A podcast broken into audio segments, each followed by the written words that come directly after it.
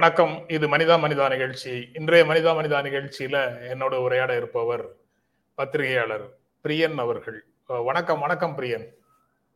வணக்கம் சார். வணக்கம். ரொம்ப மகிழ்ச்சி.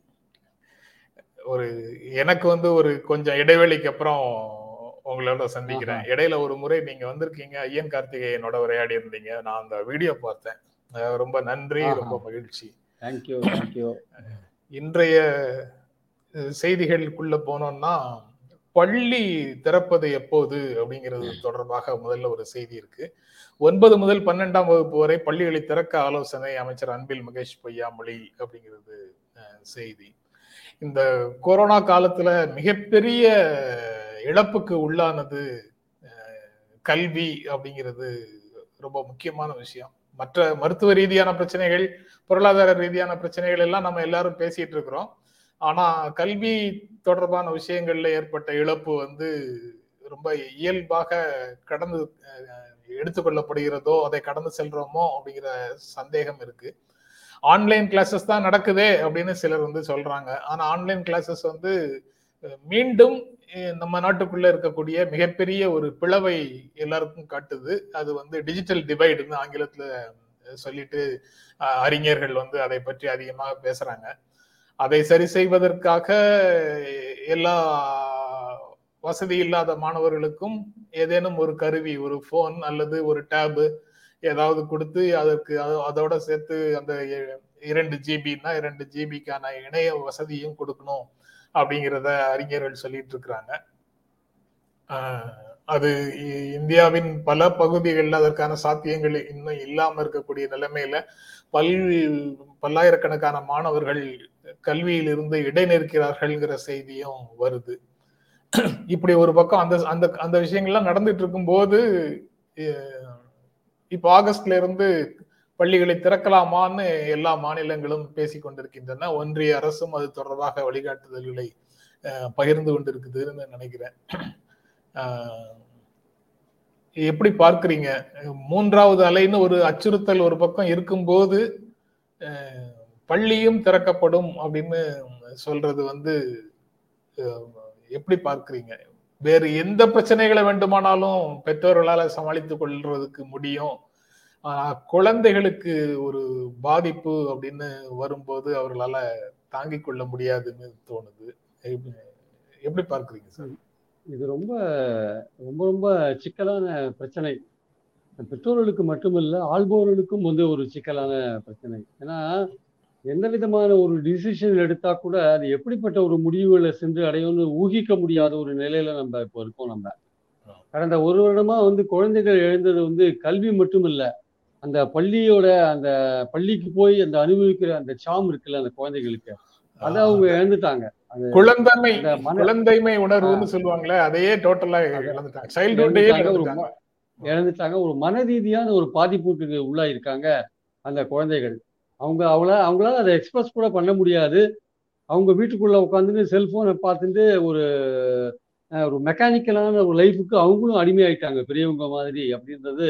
ஸோ அவங்களோட குழந்தைத்தன்மையை எழுந்துட்டு இருக்காங்க அவங்க நண்பர்களோட பழகிறத இழந்துட்டு இருக்காங்க.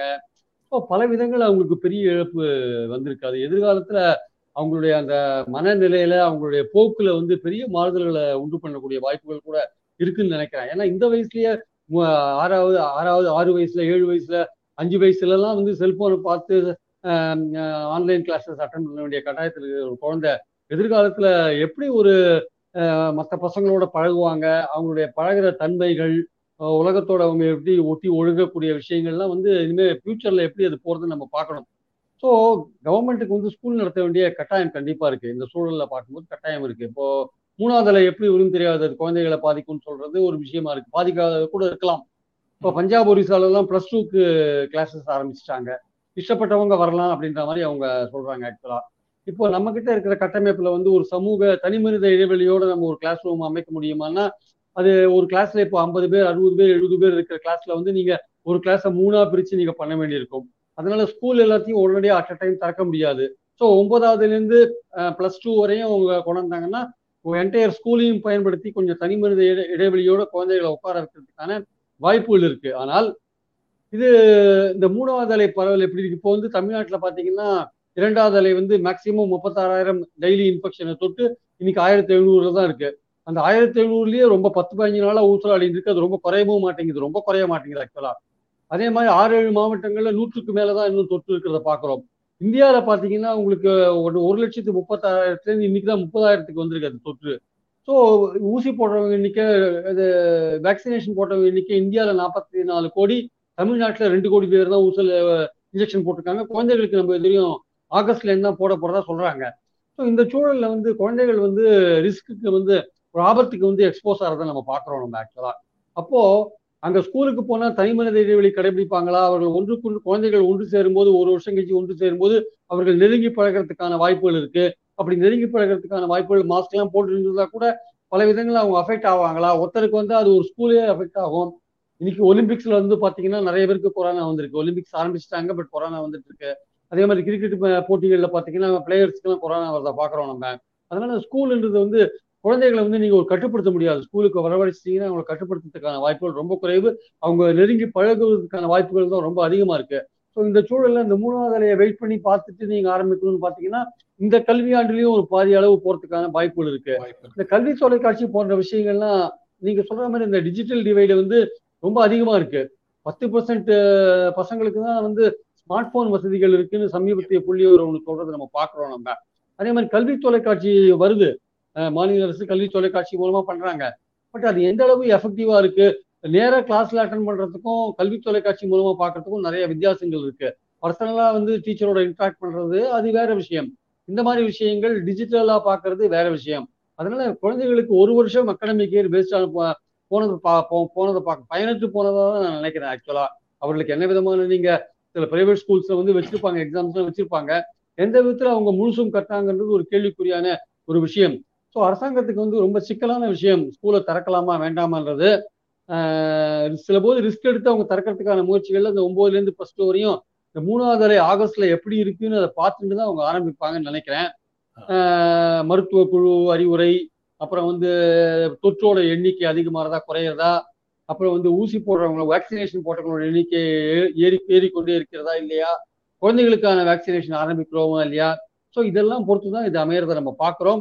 கவர்மெண்ட் ரொம்ப ரொம்ப கஷ்டமான ஒரு பொசிஷன்ல இருக்கிறத நான் பார்க்குறேன். ரொம்ப சிக்கலான ஒரு பொசிஷன் கூட இது. லாஸ் ஆஃப் எஜுகேஷன் டு சில்ட்ரன்ங்கிறது வந்து தவிர்க்க முடியாம மார்ச் ரெண்டாயிரத்தி இருபதுல இருந்து ஆரம்பிச்சிடுச்சு. ஆரம்பிச்சாச்சு. இந்த ரெண்டாயிரத்தி பத்தொன்பது பத்த பத்தொன்பது இருபது கல்வியாண்டு ஒரு வழியா முடிச்சிட்டாங்க போன வருஷம். அது தப்பிச்சுது. அப்புறம் மார்ச் டுவெண்ட்டில இருந்து மார்ச் இருபது இருபத்தி ஒண்ணு கல்வியாண்டு டோட்டலா அஃபெக்ட் ஆயிருக்கு டோட்டலா அஃபெக்ட் ஆயிடுச்சு. அதுல வந்து அஃபெக்ட் ஆயிருக்கு ஒரு வருஷம். சிலபஸ வந்து ஒரு மாதிரி ஆன்லைன் கிளாஸஸ் மூலமாக ஒரு பகுதியினருக்காவது நடத்தி முடிக்க முடிஞ்சிருந்தாலும் கூட அந்த லாஸ் ஆஃப் எஜுகேஷன்ங்கிறது சிலபஸோட மட்டும் முடிஞ்சிடுறது இல்ல. அவர்களுக்கு நீங்க சரியாக சொன்ன மாதிரி அவங்க பள்ளிக்கூடத்துக்கு போயிட்டு வர்ற அனுபவத்திலிருந்து அங்க பரஸ்பரம் ஒருவரோடு ஒருவர் உரையாடி பெற்றுக்கொள்ற அறிவு உட்பட ஆசிரியர்களோடு இன்டராக்ட் பண்ணி கிடைக்கக்கூடிய அறிவு உட்பட எல்லாமே தான் கல்வி. அந்த கல்வியில பெரும் ஒரு பகுதியை பெரும்பகுதின்னு சொல்ல முடியலனாலும் ஒரு பகுதியை வந்து சிலர் இழந்திருக்கிறார்கள். பெரும் பகுதியை பலர் பாத்தீங்கன்னா இப்பவே பாத்தீங்கன்னா அந்த டிஜிட்டல் டிவைட் நீங்க சொன்னீங்க. ஈவன் சிக்னல்ஸ் கிடைக்கிற இடத்துல கூட செல்போன் ஆன்லைன் கிளாஸஸ் பார்த்தீங்கன்னா பல ஊர்களில் குழந்தைகள் வந்து மரத்தடி மரத்துக்கு மேலேயும் அங்கேயும் இங்கேயும் ஊருக்கு வெளியிலையும் போயிட்டு எந்தெந்த இடத்துல சிக்னல் கிடைக்குதோ அங்கெல்லாம் உட்காந்து கிளாஸஸ் அட்டன் பண்ணுறதா பார்க்குறோம் இன்னுமே சிக்னல் கிடைக்காத மலை கிராமங்கள் பலது இருக்கு. அங்கெல்லாம் யார் வந்து கல்வி சொல்லி தருவா? இதில் பாதிக்கப்படுறது பெரும்பாலும் பார்த்தீங்கன்னா அரசு பள்ளிகளில் படிக்கிறவங்க அரசு உதவி பெறும் பள்ளிகளில் படிக்கிறவங்க பாதிக்கப்படுறாங்க. நகரங்களில் இருக்கிற தனியார் பள்ளிகளில் படிக்கிறவங்க பள்ளி கிராமங்கள் பள்ளிகள் மலை பகுதிகளில் இருக்கிற பள்ளிகள்லாம் ரொம்ப அந்த பசங்கள்லாம் ரொம்ப பாதிக்கப்பட்டிருக்காங்க. அவர் ஒரு வருஷமா இல்லைன்னு சொல்லணும் அவங்களுக்கு. கல்வி கல்வி வசதியே இல்லைன்னு தான் சொல்லணும் அது மற்ற இடங்களுக்கு எல்லாம் போக வேண்டாம். நான் வந்து இந்த யூடியூப் ஆரம்பிச்சதுக்கு பிறகு லைவாக எல்லாத்தையும் நடத்தணும்னு நினைச்சவன் நடத்த முடியாம போனதுக்கே பெரும்பாலும் காரணம் வந்து தொழில்நுட்ப வசதி குறைவு பிரச்சனைகள் தான் பிரச்சனைகள் தான் அதுல வரக்கூடிய பிரச்சனைகள் தான் இருந்தாலும் பரவாயில்ல அந்த பிரச்சனைகள் இருக்குங்கிறது மக்களுக்கு தெரியட்டுங்கிற மாதிரி தான் இப்ப லைவுக்குள்ள நாங்க நம்ம போயிட்டு இருக்கிறோம் வழக்கமாக அடுத்த செய்தியாக மமதா பானர்ஜி மேற்கு வங்க முதலமைச்சர் மமதா பானர்ஜி பிரதமர் நரேந்திர மோடியை சந்தித்து பேசினார் அப்படிங்கிறது செய்தி. மக்கள் தொகை அடிப்படையில் எங்களுக்கு அதிகமான தடுப்பூசிகள் தேவைப்படுகிறது. அதை வந்து எங்கள் மேற்கு வங்கத்துக்கு கொடுப்பதற்கு முன்னுரிமை கொடுத்து கொடுப்பதற்கு ஆவண செய்யுங்கள்னு கோரிக்கை வைத்ததாக அவர் சொல்றாரு. அந்த செய்திகள்ல இல்லாத ஒரு விஷயம் அவங்க பேசினாங்களா பேசலையாங்கிறது தெரியல. தேர்தல் ஆணையம் வந்து அங்க இடைத்தேர்தலை நடத்துமா நடத்தாதாங்கிறது இன்னும் உறுதியாக தெரிய மாட்டேங்குது. அவங்க வந்து ஆறு மாதத்திற்குள்ள ஏதேனும் ஒரு தொகுதியில எம்எல்ஏ ஆகணும். அங்க மேல் சபையும் கிடையாது. அதனால எம்எல்சியாகவும் உள்ள வர முடியாது. அதனால தேர்தல் ஆணையமானால் இடைத்தேர்தலை நடத்துமா நடத்தாதாங்கிற பிரச்சனை வந்து அவங்களுக்குள்ள ஓடிக்கிட்டே இருக்கு. அங்க அங்க பெரிய பெரிய பிரச்சனையாக ஓடிட்டு இருக்கு அதை பற்றி பிரதமரிடம் பேசு பேசுவது சரியாங்கிறது தெரியல. தேர்தல் ஆணையம் சுதந்திரமாக செயல்படுகிறது அப்படின்னு நாம எல்லாம் நினைத்து கொண்டும் சொல்லிக் கொண்டும் இருக்கிறோம்ல அதான். அதாவது மம்தாவை பொறுத்த மட்டும் வந்து அவங்க பெற்ற வெற்றி வந்து ஒரு எதிர்பாராத வெற்றி. தேர்தலுக்கு முன்னாடி பாஜக வந்து அவங்க தங்க கிட்ட தங்கள் கிட்ட இருக்கிற அந்த அதிகாரங்களை முழுக்க வெஸ்ட் பெங்கால்ல பயன்படுத்தினதை நம்ம பார்த்தோம். பயன்படுத்தினாங்க.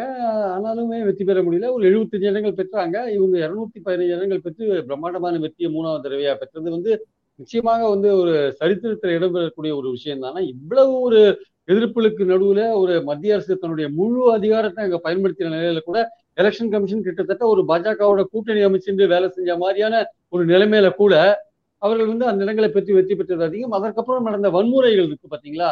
அதுல நிச்சயமா திரிணாமுல் காங்கிரஸ் மேலேயும் சில பங்கு இருக்கலாம். அவங்களும் வந்து வன்முறையில் ஈடுபட்டிருக்கிறதுக்கான வாய்ப்புகள் இருக்கு. ஆனால் அதை தொடர்ந்து உச்ச நீதிமன்றம் உயர்நீதிமன்றம் போன்ற இடங்களில் நடக்கிற வழக்குகள் தேசிய மனித உரிமை கமிஷன் கொடுக்கிற குடைச்சல்கள் அந்த கவர்மெண்ட் கொடுக்கிற குடைச்சல்கள் இந்த மாதிரி பல விஷயங்கள் அங்கே போயிட்டு இருக்கிறத பார்க்கலாம் இந்த சூழல்ல தான் உங்களுக்கு அந்த இடைத்தேர்தலில் அவங்க தேர்ந்தெடுக்கப்படும் நந்திகிராமில் அவங்க வந்து முதல்ல வின் பண்ணுறதாக நிலைமை இருந்தது. அப்புறம் வந்து அந்த சுவேந்து அதிகாரி வின் பண்ணதை அவங்க அனௌன்ஸ் பண்ணிட்டாங்க.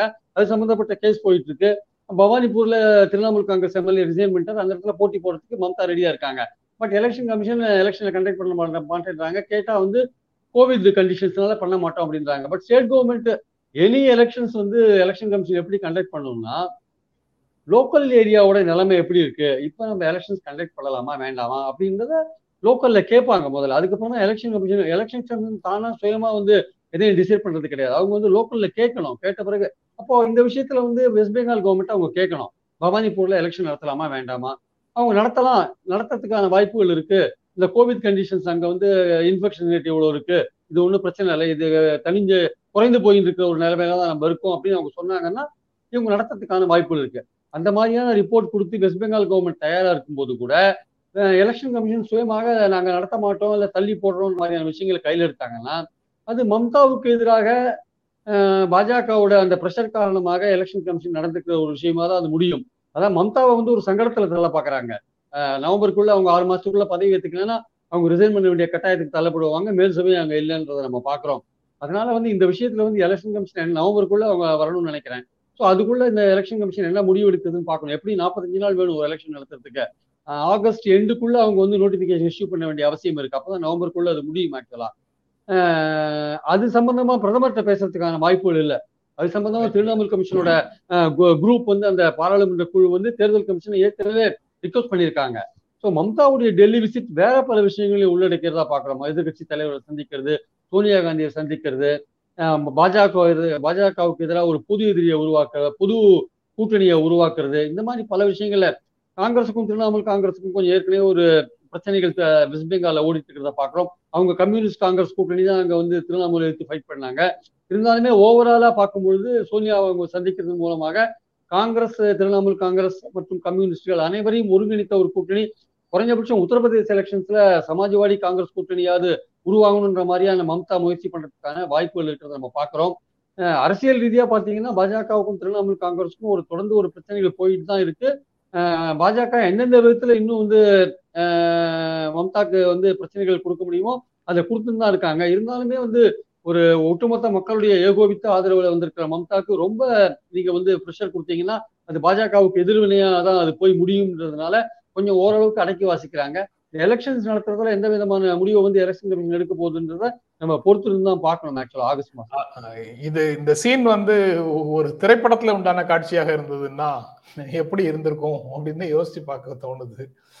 அதாவது நான் பேசாம மேற்கு வங்கத்துல முதலமைச்சராக இருந்துட்டு போயிடுறேன். எனக்கு அங்க தேர்தல் நடத்தாம என்ன ரிசைன் பண்ண வச்சீங்கன்னா ரெண்டாயிரத்தி இருபத்தி நாலுல நான் பிஎம் ஆகிறதுக்கான வாய்ப்பை நீங்களே உருவாக்காதீங்க. அப்படின்னு ஒரு டயலாக போட்டு அந்த சீனை பெரிய ஒரு அதுல நீங்க இருந்து நீங்க இப்போ தேர்தலுக்கு முன்னாடி நீங்க மம்தாவுக்கு கொடுத்த தொந்தரவுகள் ரொம்ப ஜாஸ்தி. அதாவது அங்க தேர்தல் கமிஷன் கிட்டத்தட்ட பலவிதமான நடவடிக்கைகள் சென்ட்ரல் போஸ்டை டிப்யூட் பண்ணதுலேருந்து கிட்டத்தட்ட மாநில அரசாங்கத்தோட மொத்த அதிகாரங்கள் அவங்க பறிச்சுட்டு தான் வேலை செஞ்சாங்க ஆக்சுவலா. நீங்க தொடர்ந்து நீங்க வந்து மம்தாவை வந்து பல விதங்களில் நீங்க தொந்தரவு கொடுத்துருந்தீங்கன்னா கவர்னர் மூலமாகவோ எலெக்ஷன் கமிஷன் மூலமாகவோ கொடுத்துருந்தீங்கன்னா அது வந்து அவங்களுக்கு அனுதாபமாக தான் போய் முடியும். ஏன்னா அவங்க வந்து மேற்கு வங்க மக்களுடைய கலாச்சாரம் ஒரு தனித்தன்மை இதை பாதுகாக்கிறதுக்கான ஒரு கொடியை வந்து கையில் எடுத்திருக்காங்க அவங்க ஆக்சுவலா. நீங்க வந்து இந்துத்துவா போன்ற விஷயங்களை அங்க திணிக்கிறீங்க. ஸோ அங்க வந்து வங்காள கலாச்சாரத்துக்கும் உங்க இந்துத்துவ கலாச்சாரத்துக்குமான மோதல் அங்க நடந்துட்டு இருக்கும்போது மக்கள் வங்காள கலாச்சாரத்தை தூக்கி பிடிக்கிற மம்தாக்கு தான் ஓட்டு போட்டிருக்காங்க. ஸோ அதனால வந்து கண்டிப்பாக நீங்கள் தொடர்ந்து உங்களோட ஆதிக்கத்தை அங்க பண்ணி நீங்க நீங்க வந்து முஸ்லீம் அந்த விஷயங்களை கையில் எடுக்கிறீங்க. பட் அது அங்க எடுவல ஆக்சுவலா மம்தா வைக்கிறது எங்க பெங்காலி கல்ச்சருக்கு உங்களால் ஆபத்துன்ற விஷயத்தை அவங்க வைக்கிறாங்க. நீங்க வந்து முஸ்லீம்கள் வந்து வங்காளத்தை பிடிச்சிட போறாங்கன்னு அங்க கம்யூனல் டிவைட் பண்ண பாக்குறீங்க. உங்களுடைய கோஷம் அங்க எடுபடல. இந்துத்துவ கோஷம் எடுபடல. தொடர்ந்து நீங்கள் வந்து மம்தா தொந்தரவு கொடுத்துருந்தீங்கன்னா அவங்கள ஹராஸ் பண்ணியிருந்தீங்கன்னா அவங்க மேல அனுதாபம் தான் இன்னும் கூடும் ஆக்சுவலா அந்த கம்யூனல் டிவை டிவிஷனை உருவாக்குறதுனுடைய விளைவு வந்து அவங்க இன்னைக்கு ஆட்சியை பிடிக்க முடியாம இருக்கலாம். ஆனா காங்கிரஸையும் கம்யூனிஸ்டுகளையும் ஓரம் கட்டிட்டு இரண்டாவது இடத்தை நெருக்கி பிடிச்சிட்டாங்கல்ல? அவங்களுடைய பொலிட்டிக்கல் அஜெண்டால வந்து அது ஒரு பெரிய முன்னேற்றம் தானே? அது அவங்களுக்கு முன்னேற்றம் தான் இல்லைன்னு சொல்ல வரல. அது டெஃபினட்டா ஒரு இடத்துல இருந்து அவங்க எழுபத்தஞ்சு இடங்கள் போறாங்கன்னா அது சாதாரண விஷயம் கிடையாது. ஆனால் என்னன்னா அதுல வேடிக்கை என்னன்னா அந்த எழுபத்தஞ்சு எம்எல்ஏக்கள்ல கிட்டத்தட்ட ஒரு நாற்பத்தஞ்சு எம்எல்ஏக்கள் வந்து காங்கிரஸ்ல இருந்தும் திரிணாமுல் காங்கிரஸ்ல இருந்தும் பாஜகவுக்கு போனவங்க தான். பெரும்பாலும் இது மாதிரி மாறினவங்க தான் இப்போ பெரும்பாலும் பாஜகவுக்கு போனவங்க எல்லாம் திருப்பி திரிணாமுல் காங்கிரஸ்க்கு முகுல் ராய் போன்றவங்க எல்லாம் வந்துட்டு இருக்காங்க பல பேர் வந்துட்டு இருக்கிறத பாக்குறோம் நம்ம. ஸோ அவங்க லோக்கல்ல இருக்கிறவங்க புரிஞ்சிட்டு இருக்காங்க பாஜகவுடைய அந்த சித்தாந்தமோ அவங்களுடைய பாலிடிக்ஸோ வெஸ்ட் பெங்கால்ல எடுபடாதுன்னு புரிஞ்சிட்டு இருக்காங்க அதனால வந்து இந்த விஷயத்துல வந்து மம்தாவை டீல் பண்றதுல வந்து பிரதமர் வந்து அரசியலை பார்க்காம கொஞ்சம் வந்து ஒரு நாட்டுடைய பிரதமர் எல்லோருக்கும் பொதுவான பிரதமர்ன்ற முறையில வந்து அவர் வெஸ்ட் பெங்காலை அணுக வேண்டிய கட்டாயம் அவருக்கு இருக்கு. அந்த தேர்தலுக்கு பிந்தைய வன்முறைகளை பத்தி விசாரிக்கிறதுல வந்து எந்த ஒரு பிரச்சனையும் கிடையாது. ஆனால் அதை ஒரு சாக்காக வைத்துக் கொண்டு மம்தாக்கு இன்னும் பல பிரச்சனைகளை கொடுக்கலான்னு வெஸ்ட் பெங்கால்ல கொடுக்கலான்னு பிரதமர் நினைச்சாருன்னா அது அவருக்கு அவருக்கே பாதகமாக முடியும் தான் என்னோட கருத்து. மூன்றாவதாக இந்த ஒளிப்பதிவு சட்ட திருத்த மசோதா நாடாளுமன்ற நிலைக்குழுவிடம் கருத்துக்களை தெரிவித்தார் கமலஹாசன் அப்படிங்கிறது ஒரு செய்தி. கமலஹாசன் அந்த சினிமாட்டோகிராஃபி ஆக்ட்ல உண்டான திருத்தத்துக்கு எதிராக அவருக்கு இருக்கக்கூடிய ரிசர்வேஷன்ஸ் எல்லாத்தையும் எதிர்ப்பு எல்லாத்தையும் அங்கு நேரடியாக சென்று நாடாளுமன்ற குழுவிடம் அவருடைய கருத்துக்களையும் தெரிவித்தார் அப்படின்னு சொல்றாங்க. இது டெல்லி போய் ஒரு முன்னோக்கி ஒரு நகர்வை கமலஹாசன் எடுத்திருக்கிறாருன்னு பார்க்கணுமா? அது மக்கள் நீதி மையத்தோடு தொடர்புடைய கமலஹாசனா இல்ல ஒரு மாபெரும் திரைக்கலைஞர் கமலஹாசன் பில்ம் சினிமாட்டோகிராஃபி ஆக்டுக்கு எதிராக குரல் கொடுத்தாருன்னு பார்க்கணுமா? இல்லை இரண்டையும் இனிமேல் நாம வந்து பிரித்து பார்க்க முடியாது. அவர் எப்போது எது செய்தாலும் அது மக்கள் நீதி மையத்தோடு சேர்ந்துதான் அப்படின்னு புரிந்து கொள்ள வேண்டுமா? எப்படி பார்க்குறீங்க அதை? இல்ல இது வந்து கமலஹாசனை பொறுத்த மட்டும் ஒரு கருத்து சுதந்திரத்துக்கு ஆதரவா அதற்கு எந்த ஆபத்து வந்தாலும் எதிர்த்து குரல் கொடுக்கிற ஒரு மனிதராக தான் கலைஞராக தான் அவர் இருக்கிறத நம்ம பார்க்குறோம். அதனால மக்கள் நீதி மையம் அல்லது கமல் என்ற தனிப்பட்ட மாபெரும் கலைஞன் இவங்க ரெண்டு பேரும் ஒரு அதை பிரிக்க முடியாத அளவுக்கு இப்போ ஒன்னா இருக்கிறத நம்ம பாக்குறோம் அதனால தனியா பிரிச்சு பார்க்க வேண்டிய அவசியம் இல்லை. கமல் என்கிற கலைஞர் இப்போ மக்கள் நீதி மையம் என்ற கட்சியை நடத்தி வருகிறார். கமல் என்ற கலைஞருக்கு ஒரு கருத்து சுதந்திரத்துக்கு மேல ஒரு அபாரமான ஒரு நம்பிக்கை இருக்கு. அதற்கு ஏதாவது ஒரு ஆபத்து வரும்பொழுது அதற்கான எதிர்குரலை அவர் கொடுக்கிறார். அது என்னன்னா வெறும் ஒரு அறிக்கையை விட்டுட்டு பேசாம இருக்காம இப்போ சூர்யாலும் கூட அறிக்கை விட்டாரு பேசாம இருக்காரு. பல பேர் அறிக்கை விடுறாங்க பேசாம இருக்காங்க. பட் இவர் வந்து நேரடியா அந்த நிலைக்குழுவிலேயே போயிட்டு தன்னுடைய கருத்துக்களை சொல்ற அளவுக்குன்னா அது அது காரணம் மக்கள் நீதி மையம் என்ற ஒரு அமைப்பு அவர் பின்னாடி இருக்கு. கலைஞன் என்கிற முறையில் அவருக்கு இதுல கருத்து வேறுபாடு இருக்கு. அதை சொல்வதற்கான ஒரு மிஷினரி அவர் பின்னாடி மக்கள் நீதி மையம் என்ற ஒரு கட்சி வச்சிருக்காரு. அது- அதன் மூலமாக ஒரு கவர்மெண்ட்டை வந்து ரெப்ரசன்ட் பண்றதுக்கான வாய்ப்புகள் இருக்கிறத நம்ம பாக்குறோம் நம்ம. இப்போ இந்த சட்டம் இந்த திருத்த சட்டம் பார்த்தீங்கன்னா ஒளிப்பதிவு திருத்த சட்டம் இது பல விதங்கள்ல வந்து கருத்து சுதந்திரத்தை பறிக்கிற ஒரு விஷயமா இருக்கு ஆபத்தான ஒரு விஷயமா இருக்கிறத பார்க்கிறோம். ஏற்கனவே இந்தியா முழுக்க இருக்கிற மூவாயிரம் திரைக்கலைஞர்கள் டெக்னீஷியன்ஸ் டைரக்டர்கள் இயக்குனர்கள் எல்லாருமே வந்து பெரிய ஒரு ரெப்ரசன்டேஷன் கொடுத்துருக்காங்க. இந்த சட்டத்திட்டத்தை வந்து நீங்க அமுல்படுத்தக்கூடாதுன்ட்டு ஏன்னா அதுல வந்து ஒன்று ரெண்டு நல்ல விஷயங்கள் இருக்கு. அதாவது வந்து பைரசி போன்ற விஷயங்களுக்கு ஜெயில் தண்டனை அப்புறம் வந்து பைர பைரசிக்கு திருட்டு கதை திருட்டு போன்ற விஷயங்களுக்கு தண்டனை. அப்புறம் வந்து ஏஜ் வைஸ் சர்டிபிகேஷன் இத்தனை வயசுக்குள்ள ச- அந்த சர்டிபிகேஷன் அதெல்லாம் நல்ல விஷயம். ஆனால் தணிக்கை முறையில வந்து பெரிய ஒரு ஆபத்தை வந்து இந்த திருத்த சட்டம் கொண்டு வந்திருக்கு. அதாவது புதுசா சென்சார் போர்டுன்னு ஒண்ணு இருக்கு. அதுல பலவிதமான துறையை சேர்ந்த உறுப்பினர்கள் அங்க இருக்காங்க. ஆளுங்கட்சி ஆட்கள் நிறைய பேர் இருப்பாங்க. இருந்தாலும் பல துறைகளை சேர்ந்தவங்க அங்க இருக்காங்க. அதுக்கப்புறம் ரிவைசிங் கமிட்டின்னு ஒண்ணு இருக்கு சென்சார்ல. அதுக்கு மேல ட்ரிபியூனல் ஒன்று இருந்தது. இப்போ அந்த ட்ரிபியூனல் எடுத்துட்டாங்க. இப்போ ரீஜனல் சென்சார் போர்டு ஒரு ரிவிஷன் கமிட்டின்னு வச்சுட்டு அதுலயும் திருப்தி இல்லைன்னா உங்களுக்கு வந்து நீங்க கோர்ட்டுக்கு போன்னு சொல்லிட்டாங்க. ஒரு திரைப்பட தயாரிப்பாளர் கோர்ட்டுக்கு போனா அது எப்போ முடிவு வரும் தெரியாது. ஸோ அதுல பல பிரச்சனைகள் அதுலயே இருக்கு ட்ரிபியூனலை எடுத்ததுனால. இப்போ ட்ரிபியூனல் இல்லாத சூழல்ல சென்சார் போர்டு ஒரு படத்தை கிளியர் பண்ணிட்டுனா அது ஏதோ ஒரு பிரச்சனை இருக்கு. இப்போ ஆளுகிற பாஜக அரசு பலவிதமான சட்டங்களை கொண்டு வருது. அதை பத்தின பலவிதமான விமர்சனங்கள் மக்கள்கிட்ட இருக்கு. இப்போ மீன் வளம் கடல்சார் மசோதாவை கொண்டு வந்திருக்காங்க. மீனவர்கள் அதை எதிர்க்கிறாங்க. வேளாண் சட்டத்தை கொண்டு வந்திருக்காங்க. விவசாயிகள் எதிர்க்கிறாங்க. கூட்டுறவு வந்து நாங்க சென்ட்ரல் கவர்மெண்ட்ல எடுத்துக்கிறோம்ன்றாங்க. அது ஸ்டேட் சப்ஜெக்ட் அதை எடுத்துக்கிறேன்றாங்க. அதுல பல பிரச்சனைகள் ஓடிட்டு இருக்கிறத பாக்குறோம் கல்வியை கண்காணிப்பு லிஸ்ட்ல வச்சாங்க. நீட் எக்ஸாம் கொண்டு வராங்க. புதிய கல்வி கல்விக் கொள்கை மூலமா பல விஷயங்களை திரிக்கிறாங்க மொழி உட்பட பல விஷயங்கள் இப்போ இதெல்லாம் வந்து நாளைக்கு வந்து படங்கள்ல வந்து பிரதிபலிக்கிறதுக்கான வாய்ப்புகள் இருக்கு. நம்மளுடைய சமூக வாழ்க்கை அரசாங்கத்துடைய திட்டங்கள் கொள்கைகள் மக்களுடைய பிரச்சனைகள்லாம் படங்கள்ல பிரதிபலிக்கிறதுக்கு வாய்ப்பு இருக்கு. அப்படி பிரதிபலிக்கும் போது யாராவது ஒருத்தர் வந்து இன்னைக்குதான் எதை எழுத்து கேள்வி பெட்ரோல் விலை எழுத்து கேள்வி கேட்டாலே தேச விரோதம் சொல்ற சூழல்ல நாளைக்கு அந்த மாதிரி ஏதாவது பிரச்சனைகள் வரும்போது யாரோ ஒரு பாஜக காரங்களோ ஆளுங்கட்சிக்காரங்களோ ஒரு கடிதம் எழுதி இந்த படத்துல இது மாதிரி பிரதமர் இது மாதிரி சொல்லியிருக்காங்க இல்ல நம்ம கொள்கை இது மாதிரி விமர்சிச்சிருக்காங்கன்னா உடனே கவர்மெண்ட் அந்த படத்தை வந்து சென்சார் மறுபடியும் அது பார்த்து சென்சார் பண்ணி அதை வந்து கட் பண்றதுக்கான ஒரு ஸ்கோப் வந்து இந்த சட்டத்துல இருக்கு.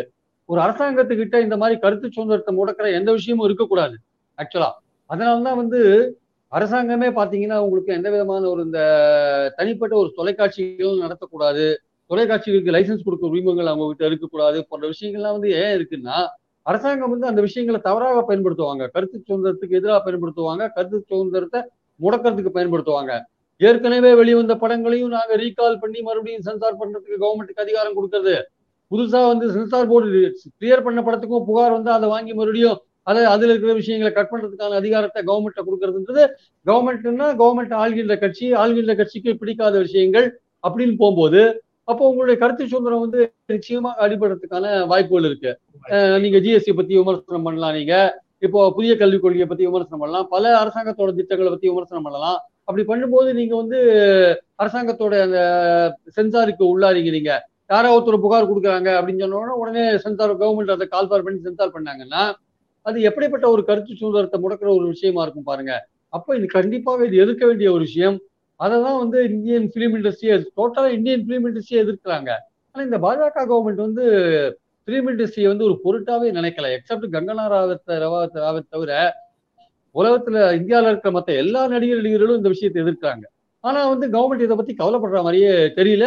அவங்க என்ன நினைக்கிறாங்களோ அதை பண்றதுக்கு ரெடியா இருக்காங்க.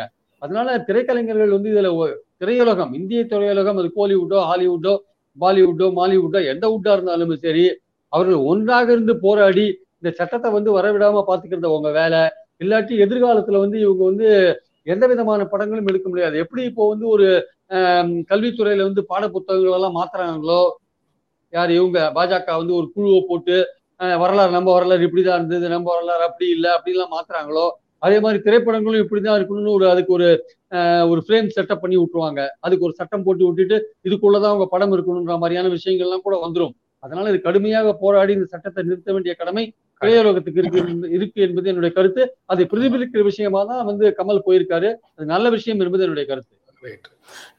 நீங்க வந்து நம்ம வரலாறு அப்படின்னு சொன்னீங்களே நம்ம வரலாறு மோசமான பல விஷயங்களை உள்ளடக்கி இருந்ததுன்னா அதை மாற்றுவதை தவிர வேற என்ன இருக்கு? முன்னேறி வரும் சமூகத்துல பழைய வரலாறு முன்னோர்கள் என்ன முட்டாள்களா அப்படின்னு சொல்லிட்டு தவறான விஷயங்களை தூக்கி பிடிக்க முடியுமா அப்படிங்கிற கேள்வியை முன்வைக்கிற மாதிரி அடுத்து ஒரு செய்தி. கேரளத்துல திருமணத்தின் போது ஆண் ஊழியர்கள் அரசு அரசு பணியில இருக்கக்கூடிய ஆண் ஊழியர்கள் வந்து நாங்க வரதட்சணை வாங்கல அப்படிங்கிறதுக்கான ஒரு சான்றிதழ்களை பெற்றோரிடமிருந்தும் பெண்ணினுடைய பெற்றோரிடமிருந்தும் கையெழுத்து வாங்கி அரசாங்க உயர் அதிகாரியிடம் உடனடியாக சமர்ப்பிக்கணும். அப்படின்னு ஒரு நடைமுறையை கொண்டு வந்திருக்கிறாங்க. இது வந்து எப்படி பார்க்குறீங்க? நம்ம வந்து காலங்காலமாக இருக்கிற ஒரு பழக்கத்தை திடீரென்று மாற்றுவதா? அப்படின்னு குரல் கொடுக்க குரல் கொடுப்பாங்களா?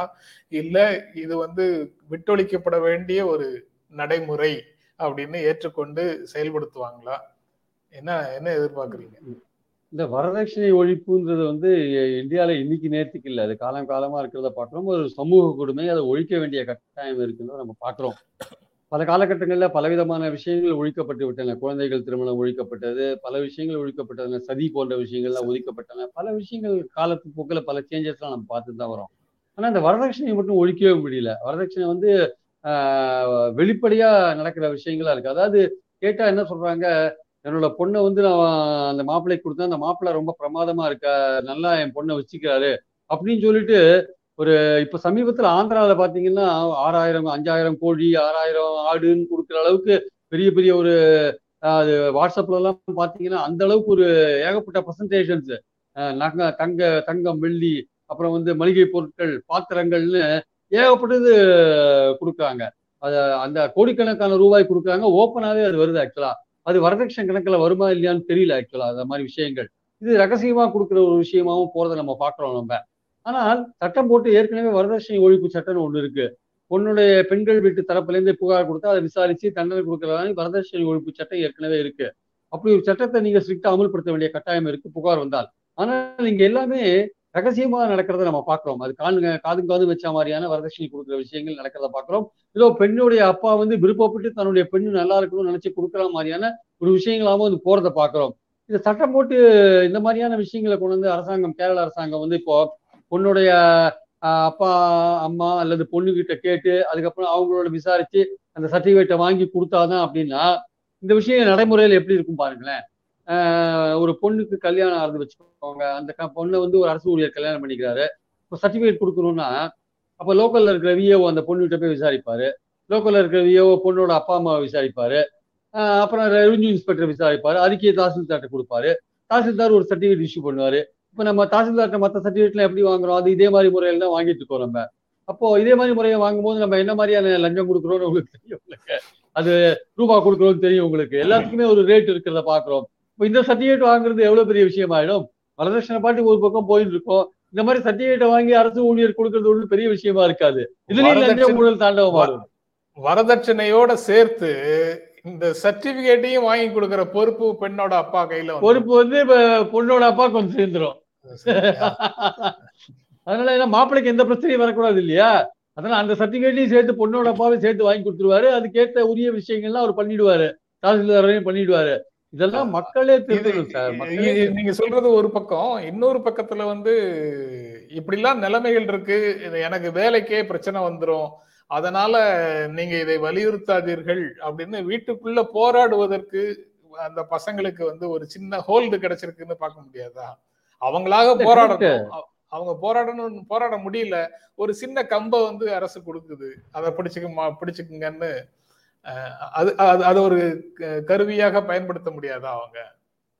நம்ம நம்ம தந்தைமார்களுக்கெல்லாம் என்ன பிரச்சனைனா நம்ம பேரண்ட்ஸுக்கு என்ன பிரச்சனைனா நம்ம பொண்ணு எப்படிப்பட்டாவது நல்லா இருக்கணும் அப்படின்னு தான் அவங்க நினைப்பாங்க. அந்த பொண்ணு அந்த இடத்துல கஷ்டப்படுறது சொன்னா கூட எப்படியோ கொஞ்சம் அட்ஜஸ்ட் பண்ணிட்டு போவோம் அப்படின்னு தான் சொல்லுவாங்க. அது மாப்பிள்ளை வீட்டுல கேட்கறாங்களா எப்படியோ கஷ்டப்பட்டு அடுத்த வருஷமாவது கொடுத்துட்றேன் அப்படின்ற லெவல்ல பொண்ணுடைய வாழ்க்கையை மனசுல வச்சுதான் எல்லாமே பேரண்ட்ஸ் வந்து விஷயங்களை கட்டமைக்கிறாங்க ஆக்சுவலா அதுக்கு பதிலாக வேற அதனாலதான் இந்த வரதட்சணை நிற்காதே இருக்கு. வரதட்சணை கொடுமையை தடுக்க முடியாத இருக்கிறதுக்கு காரணம் அதுதான்.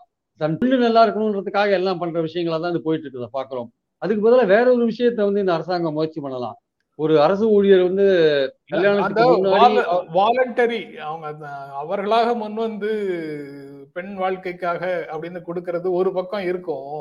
பிரியன் ஆனா அதை கோட் பண்ணி கொடுக்க முடியாதவர்களை கொடுக்க வைப்பது அப்படின்னு நெருக்கடிகளுக்கு உள்ளாக்குவது அதற்காக மனைவியை துன்புறுத்துவதுங்கிற மாதிரி அது அடுத்த கட்டத்துக்கு நகருது இல்ல அடுத்த கட்டத்துக்கு அதை வரதட்சணை ஒழிப்பு சட்டம் அது சரி. இதுதான் வரதட்சணை ஒழிப்பு சட்டம் இருக்கு. அப்போ நீங்க துணிஞ்சு வந்து வெளியில கம்ப்ளைண்ட் கொடுக்கணும்.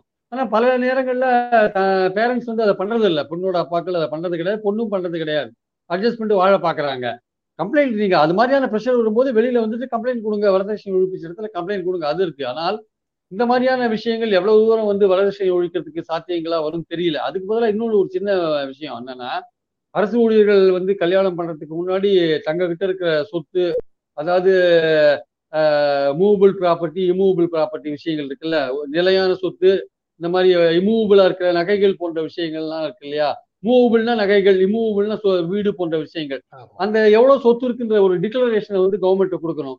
அப்புறம் மேரேஜ் ஆகி ஒரு வருஷம் கழிச்சு அவங்களுக்கு இருக்கிற டிக்ளரேஷனை அரசாங்கத்துக்கு கொடுக்கணும். அதுல ஏதாவது வித்தியாசம் இருந்தா ஒருவேளை வருமானத்துக்கு அதிகமா இருக்கா குறைவா இருக்கான்னு பார்த்து அந்த மூலமாக ஒரு கவுண்டர் செக் பண்ணலாமே தவிர இந்த மாதிரியான ஒரு விஷயம் சர்டிபிகேட் வாங்கி கொடுக்கணும்னா அதுல வழக்கப்படி நம்ம நாட்டில் இருக்கிற ஊழல்கள் தான் அதுல மட்டும் அதுல மறுபடியும் வந்து இந்த சர்டிபிகேட் வந்து ஒரு ரொட்டீனான ஒரு விஷயமா போயிடுன்றது என்னுடைய கருத்து. வரதட்சணை ஒழியுமோ ஒழியதா தெரியாது. புதுசாக ஊழல்கள் பலது உருவாகும்ன்றது என்னுடைய கருத்து. சரி. ரொம்ப நன்றி பிரியன். இந்த நிகழ்ச்சியில கலந்து கொண்டு உங்களுடைய கருத்துக்களை பகிர்ந்து கொண்டதற்கு எங்கள் நெஞ்சார்ந்த நன்றி. தேங்க்யூ நண்பர்களே நிகழ்ச்சியை பார்த்துட்டு இருக்கிற உங்களுக்கும் என்னுடைய நன்றி. மீண்டும் சந்திப்போம். நன்றி வணக்கம். எங்களுடைய வீடியோ உங்களை நேரடியாக வந்து சேரணும்னா ஜென்ரா மீடியாவை சப்ஸ்கிரைப் பண்ணுங்க. இது குறித்த அப்டேட்ஸ் உங்களை வந்து சேர்வதற்கு பெல் ஐக்கானை கிளிக் பண்ணுங்கள்